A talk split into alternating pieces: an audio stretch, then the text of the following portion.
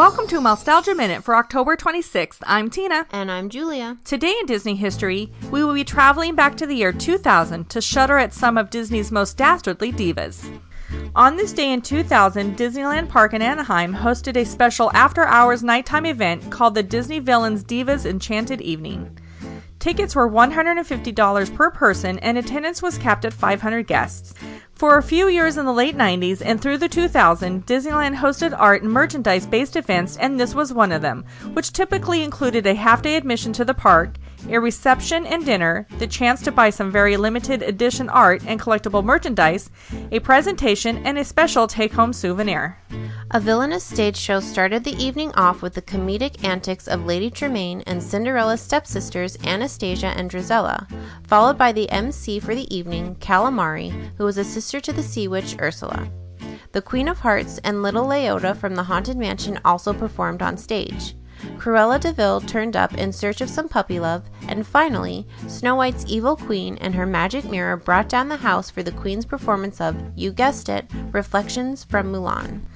Unfortunately, it often seemed that Disneyland had a hard time managing the merchandise sales at these events with new systems of queuing guests and new merchandise delivery schemes at every event. According to a report filed on laughingplace.com, by the time of this Divas event, Disneyland had so many processes established to try to avoid the mishaps of past events that the system of numerous convoluted lines and pickup times simply added a new layer of chaos.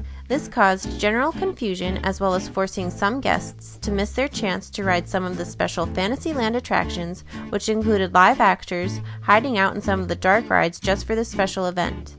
At about half past midnight, the divas sang one last song from the top of Sleeping Beauty Castle and vanished in a flash of light, sending the guests home with their merchandise, their assortment of take home pins from the night, and hopefully a fond memory or two.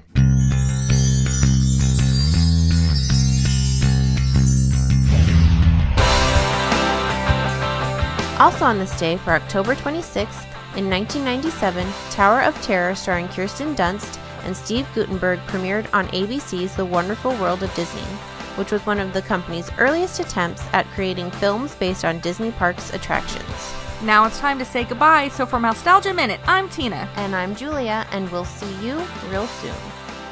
To contact Mousetalgia Minute, email minute at mousetalgia.com. Some music files provided by FBBTS.com. Mousetalgia Minute is copyright Mousetalgia LLC.